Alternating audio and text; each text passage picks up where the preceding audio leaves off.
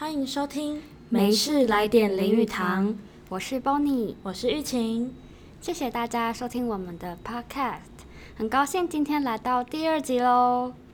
大家是不是很期待我们今天的主题呢？没错，今天的主题可以说是大家应该最感兴趣的随意聊作品。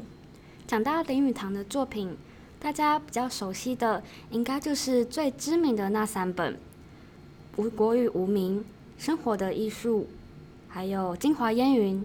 没错，这3本都是林语堂先生在美国的时候所撰写的，应该也是大家最为所知的。但今天我们想跟大家介绍的，其实是林语堂先生在台湾定居的最后10年，他在中央社所撰写的专栏《无所不谈》的合集。我们会挑选这个合集的原因，是因为这是林语堂定居台湾期间所撰写的文章。想说大家应该会比较有共鸣，也能充分展现林语堂的处世智慧啊，还有他的文学风采。所谓无所不谈，就是什么都谈，有评论，有随笔，有游记，有感怀，像是比较中外文化的研究，聊聊人物，写写游记，还有评论当时台湾的文化时事以及教育现况。那我们今天挑选的就是其中的来台后24快事哦。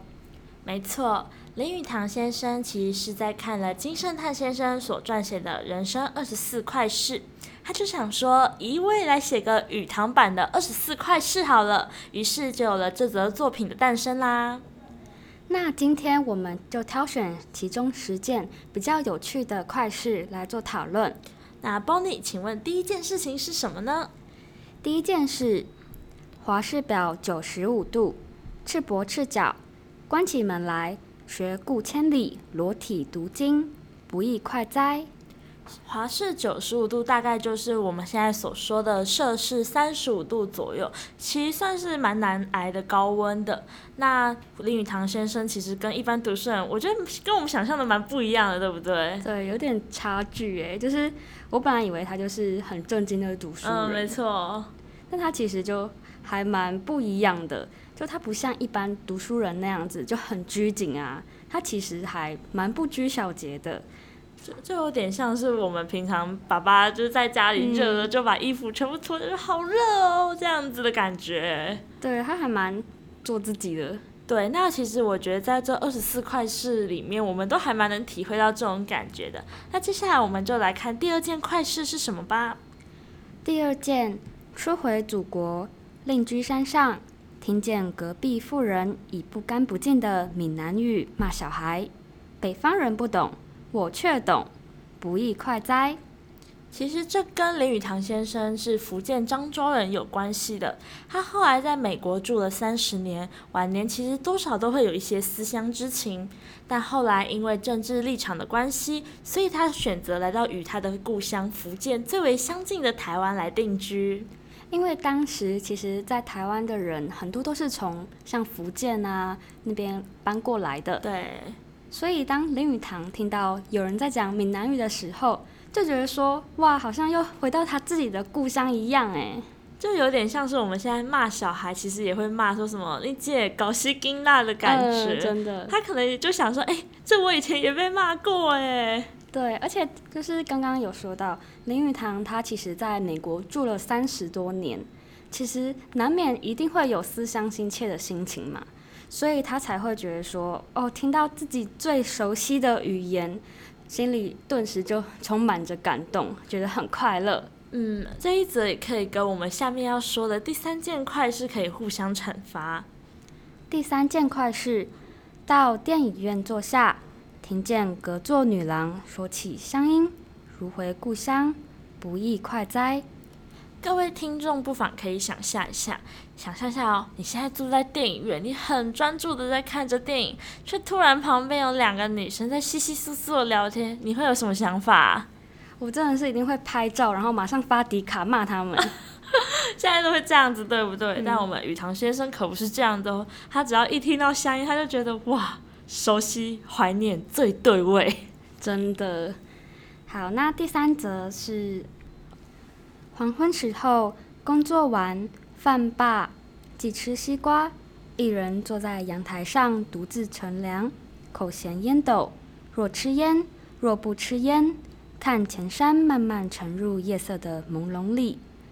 下面天幕灯光闪烁，清风徐来，若有所思，若无所思，不亦快哉。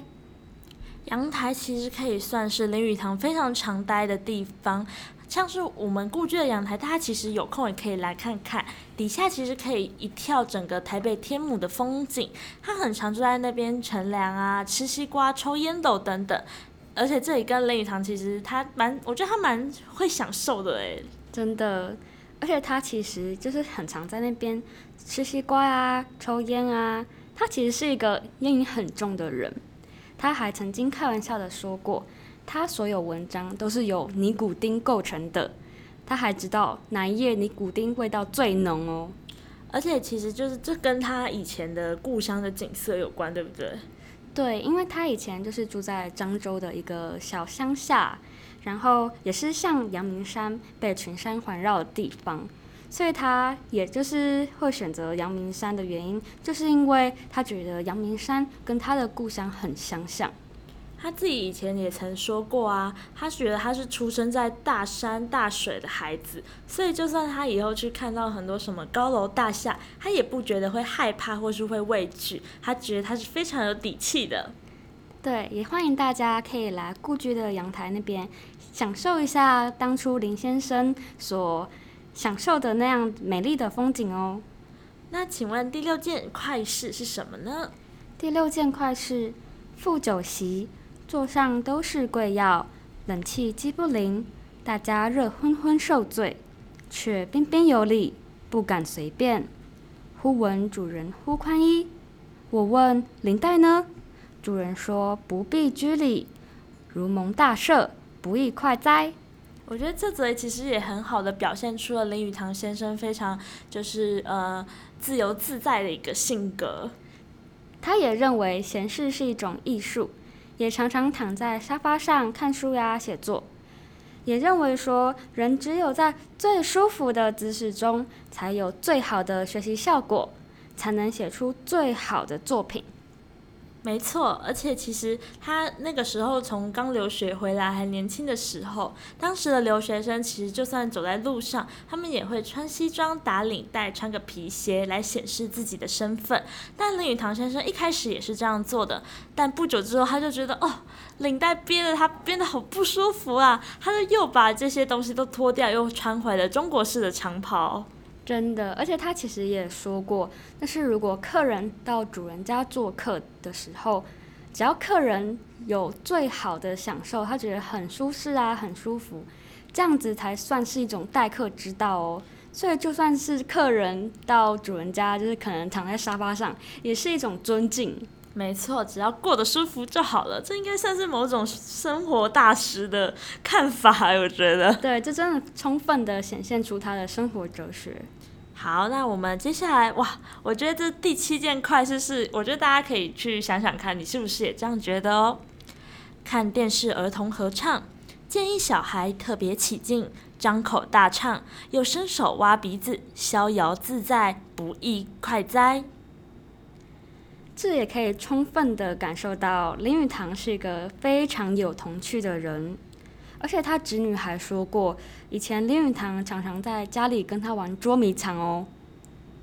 他侄女就说，常常林语堂跟他讲话讲到一半，就突然消失了，真的假的？真的。然后结果后来才发现，林语堂是躲在沙发后面那个木柜里面，就躲起来。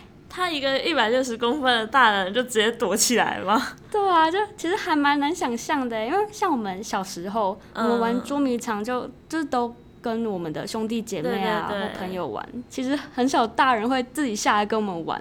对啊，他真的是一个蛮富有童心的人，他很喜欢小孩子，也喜欢跟他们玩，甚至我觉得玩捉迷藏变成一种不约而成的习惯了。他跟他侄女就会，只要他们把鞋子拖在饭桌上面，就表示跟他们全家人宣告说，我们要开始玩捉迷藏啦，你们快来找我们，这种感觉真的很逗趣。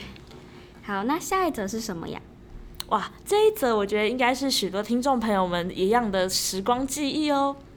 报载中华棒球队3战3捷，取得世界儿童棒球王座，使我跳了又叫，叫了又跳，不亦快哉。大家应该还记得，在1969年台湾发生了一件轰动全国，不管男女老少，大家都非常骄傲的一件喜事吧？没错，没错，就是我们台中金龙队获得世界少棒大赛冠军啦！真的非常厉害，而且现在回想起来，真的觉得非常骄傲哎。对啊，我觉得应该是没有人会不记得那个时候的喜悦之情吧？我觉得，甚至我记得历史课本上面都会放那一则照片，对不对？对，就是他们回国归来，然后那个开心的表情，就是真的蛮印象深刻的。对啊，那林语堂先生其实也跟我们一样，他也非常为这件事情而感到雀跃，甚至写进了他人生24块事中哦。对啊，真的是还蛮开心的，所以他才会把它写进去。嗯。好，那下一则我们请玉琴帮我们念一下吧。好，第18件快事：时代进步，见人出殡，用留声唱片带和尚诵经，不亦快哉。这一件快事真的充分的展现林语堂他见证时代进步的那种感动。其实现在我们觉得留声唱片应该也是一个稍微过时代、过时的东西了吧？嗯，而且当时呢，其实家里有丧事啊，都一定会请和尚来家里诵经。那其实现在还是就是大家普遍也会比较偏向是以就是直接请师父他们来家里诵经，对对对，就比较少人是用那种留声唱片或是直接用 CD 播出来的。对啊，但我觉得林语堂先生在这边其实很好的提示我们一点是，我们其实不一定要遵照着传统，一定规矩那些都是重要的嘛。其实我觉得有时候心意才是最重要的。其实跟着时代进步，我们对老人家、对死者的祭拜方式有所改变，其实是没有任何不好的地方的。对，而且像刚刚也有提到，就是林语堂他住在美国很长一段的时间，那他其实从小到大也是受西方教育的，所以相对的他的思想也会比较开放，比较愿意接受新的事物、新的观念。没错，那其实大家以后也可以考虑这种方式哦。好，那我们再来看一下下一件快事是什么吧。哇，我觉得这一件快事是大家会非常有共鸣的，真的，对不对？真的。第23件快事：家中闲时不能不看电视，看电视不得不听广告。倘能看电视而不听广告，不亦快哉。哇，原来林语堂他也是一个很爱看电视的人啊，他不是那种会有距离感的文人。他其实也是很爱看电视，然后也会像我们一样，就觉得看到最精彩的地方，然后进广告这件事非常烦。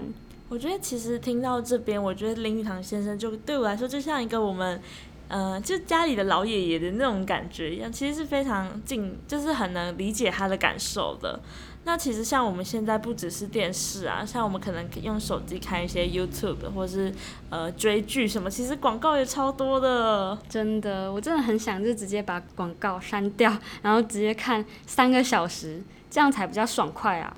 对啊，其实就像如果是 Spotify 的免费版，它也是中间都会插广告，也不能直接听音乐。真的。那如果能看电视又没有广告的话，这样子真的是一件大享受呢。对啊，我觉得这其实也可以写进我的人生24块事之中。好，那我们接下来就到最后一件快事的介绍咯。第24件快事：宅中有园，园中有屋，屋中有院，院中有树，树上见天，天中有月，不亦快哉。这一件快事其实就是林语堂他本人对他以前在台湾住的地方的评论，那也是大家如果来故居听我们导览的话，一定会听到的经典名言哦。这句话虽然有点像是顺口溜一样，但是我觉得很好的描绘了林语堂先生对他的宅邸的一个评价。其实如果大家有空来故居走走的话，也就可以马上理解说为什么是这样子的一个景观。一定要亲自看一下林语堂故居的样貌，然后再配上这一段文字，你就会觉得说，哇，林语堂真的太会写了。而且其实有很多客人来这边的时候也跟我们讲说，哇，住在这边一定很享受，真的很适合那种退休生活啊，没有什么压力啊，就可以单纯的写作的那种闲适的生活。嗯，那我们今天的对24件快事的介绍就到这边为止，不知道听众有没有什么共鸣的地方呢？大家也可以试试看，像林语堂一样记录生活中快乐的事情哦。那 Bonnie 有没有什么属于你自己的24快事啊？我想一下哦，我觉得我上周还蛮适合写成一件快事的耶。那来说说看吧。那我就献丑喽。周一吃干面，周二吃牛排，周三吃拉面，周四吃炸鸡，周五吃披萨，不易快哉。你这个应该是不易肥哉吧？超高热量的。哪有？好啦，我觉得我最近真的是还蛮快乐的。好啊，那不知道听众朋友有没有什么属于你自己的人生24快事愿意与我们分享呢？大家也可以试试看，像林语堂记录自己平常日常生活中的快事。那如果你10年后、20年后再来看的话，说不定也有不一样的心情或是感想哦。那大家也可以在脸书或是 IG 上发文，并 tag 我们林语堂故居以及不易快哉，这样子我们就可以更容易看到你分享的快事哦。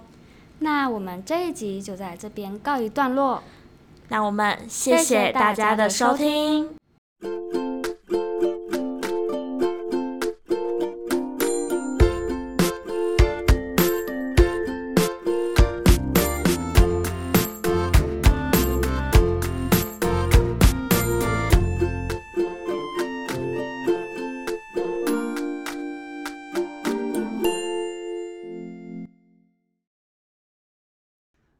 Hello， 大家好，欢迎收听《美式来点林语堂》。现在节目是《唐编告解室》，大家好，我是唐编。那距离上一次唐编告解室已经是3分钟前的事情，现在录第2期唐编告解室。好，然后也是一样哈，就是之前在这个活动哈，就是之前在粉丝专页上面po的万人按赞的一个活动。然后就邀请一些观众或者我邀请一些听众来去跟唐编做一些提问跟 Q&A 的部分。也是一样，也是有2个部分哦。第一个就是他们会问对林语堂故居或者是林语堂有什么疑问或者好奇之处的问题，然后另外一个就是想对唐编或是工作人员说些什么的话哈。那好，那我们现在第一个观众了哈，第一位就是于先生。好啊，于先生是问了一个很特别，也不是很特别，就是比较常见的问题哦，就是林语堂故居现在维持经费从哪里来呢？这个问题是一个挺好的问题哦，因为我们先说一下林语堂故居这边的关系。其实林语堂故居本身是属于台北市文化局的，然后那台北市文化局的，但是呢，就是这个地方呢，其实也是有委托委外经营。那委外经营给谁呢？就是东吴大学。那实际上呢，但是经费来源呢，其实还是来自于台北市文化局跟东吴大学这2个地方的，也是拨了一些补助经费给我们的。那所以目前呢，那这边的维持经费就是这2个地方所拨出来。那比例上面呢，是台北市文化局比较多一点啦。那大概是这样子哈，那经费多少呢？我就不多说在这边了哈。那另外一个他想要对我们说什么？他是说加油！我想看你们能多有趣哦。谢谢你啊，谢谢你对我们的期待啊。好，下一个就是容忍哈，容忍小姐想问的问题就是想知道故居阿龟会不会增加伴侣哦，大家都很关心阿龟呢哦，真的是这一只龟莫名其妙就受到各方面的关注，那会不会增加伴侣啊？其实我觉得目前还好呢，因为故居有点小，阿龟有那么大只，可能会吧，但也不一定啊。这个真是有点，我还不确定会不会增加这边哈。这边故居也要考虑一下这边的生态环境再来，尤其比开销啦，我会说这样子。那他是想对我们说，就是最期待每次有新梗土后风潮的时候，台妹马上跟上超级时事狂哦。我觉得每天都要看新闻的啦，我觉得这是很基本的东西哈。好，另外好第三个就是高小姐，高小姐是在问说，故居里有密道或者神秘小房间吗？哎，就是我们的办公室就是神秘小房间啦，好，大概是这样子。那其实也没什么密道啦，就是一个普通的民宅而已。那你真的硬要算密道的话，就是从我们办公室是有一个小通道，是通到厨房那边去的。好，大概就是这样子。好，他其实还有另外一个问题啊，就是对工作人员说的那一个部分，就是他是问说旁边有几人哈。那总觉得点子好多，他们的生活一定很多彩多姿。你想太多了，我其实并没有，我的生活就是上班下班而已，就是这样子而已。那实际上呢，我们馆员连同导览员在内期哦，先不说导览员哦，如果我们正式编制的馆员，其实大概也就3位而已。嘿啊，如果其实也不是3位了，应该是4位而已啦。那实际上管理粉专呢，就那3位馆员。那这3位馆员其实也是目前。就是我比较多在管，或者比较多回应的，也就是我本人在管理啦。那其实其他2位管员也是堂编啦，所以其实，严格来说，堂编其实有3位，嘿，堂编其实有3位的。好，那第4个问题，好，小猪在问说，堂编为什么可以这么可爱？哦，谢谢你的赞赏啊，我也不知道天生的吧。好。然后他想要对我们说什么，就是堂编超有创意，每次看粉专发文都很愉快，谢谢啊，谢谢，欢迎继续追踪我们的粉丝专页。好，第5个就是宋小姐啊，哦，这是一个很大的问题啊，古迹目前如何保值，未来还有什么规划？古迹目前的保值哦，这个就是用钱啊，哎，简单来说就是用钱来保值啊，哦，没有钱是没有办法保存的，常常说哦。我们常说所谓的古迹这件事情啊，哦，我以前听个老师说，他讲一个很哀伤的故事，我听得有点难过。他是以前说过，就是说所谓的古迹呢，就是被烧掉了之后才知道它原来是古迹。嘿，那我觉得听了一下有点难过了。那实际上呢，维持古迹其实是一个很花费成本的事情，因为所谓的古迹其实大多数是老房子，嘿。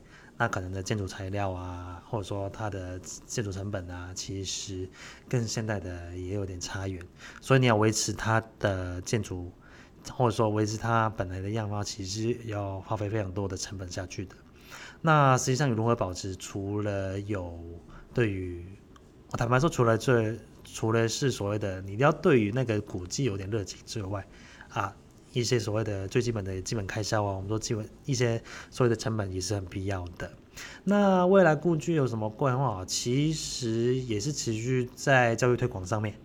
我们还是希望说继续推广林语堂跟林语堂故居这个部分哈。如果大方向来看，好，然后他想对堂编跟工作人员说的是，好，3个字，辛苦了，好，谢谢你，谢谢你哈，好。然后好，再下来就是 Amy 小姐想知道，她是想问说哈，想知道有什么好玩的活动哈？想知道有什么好玩的活动啊？其实我们每年的10月，像我们其实上一期有提到，就是说今年10月的特展也会规划了一些活动。那每年的每一个季节，应该说我们每年每个季节都有不同的活动哈。那你想要知道有什么好玩的活动，就要持续追踪我们的粉丝专页跟我们的 IG 了，是这样子。好，那他想要对我们工作人员说的是，堂编好有创意，好喜欢，谢谢你哈，谢谢你哈。好，另外一个Ariel。对不起，我不会念你那个Ariel 小姐好，她是想说曾经想在馆内完成画作，但是迟迟不敢问，食堂可会感人挂号害羞到用文字留下记录的被耽误的艺术家。好，你的问题被我用声音记录下来，有没有觉得有点害羞呢？好 ，Anyway， 那你想要完成画作的话，其实我们这边非常欢迎你来这边画画哈，其实对，那实际上呢，餐厅因为也是营业啦，所以可能希望你如果进来餐厅的时候，可能要点个餐或者点个小点杯饮料，这样子好了，这样就可以了。那实际上呢，我们营业时间是早上9点到下午5点了。如果你要一些特殊需求，可以事先跟我们商量啊，我们电话也有提，你可以直接打电话或者 FB 私讯我们也 OK 的。好。然后就是想要对我们工作人员说的是，汤边惊叹号很开心，语堂故居活过来了。好，好，谢谢你哈。好，最后这一期的最后一位 Joyce， 好 ，Joyce 小姐，好，她是想要问说，好奇林先生在这里生活时的日常与宴客时的光景哦。其实我记在那个林语堂其实还蛮喜欢请人家到他们家吃饭的，所以其实我们可以想象就是那时候还蛮多文人名士会来到他们家里吃饭啊，而且而且其实林语堂的夫人廖翠凤女士呢，其实也是一个很厉害的厨师，所以她是煮出一手好菜，也很会宴客。那基本上我觉得那时候应该是很欢乐的情景哦，就是一群文人名流的雅士会在聚在这边一起用餐聊天哦，谈天说地这样子，我觉得是一件应该是一个非常愉快的事情啦，我会觉得是这样子。好，然后他想要对我们工作人员说的是哦，谢谢你们把环境维持得那么好，只不过很可惜是没有办法有机会在这里欣赏黄昏用夜景，体会林语堂先生享受的另一番美景哦。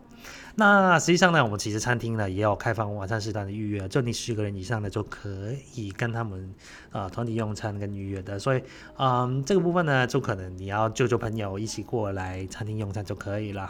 好，那这一期的唐边高解释到这边为止哈。那再一次提醒我们抽奖是到10月10号的时候会开始进行抽奖，也欢迎在10月10号之前继续在标签留言，那我们也会他们也会很用心的看待每一条问题，也欢迎你们继续提问跟留言。好，谢谢大家，本期节目到这边，谢谢大家，我是唐边，拜拜。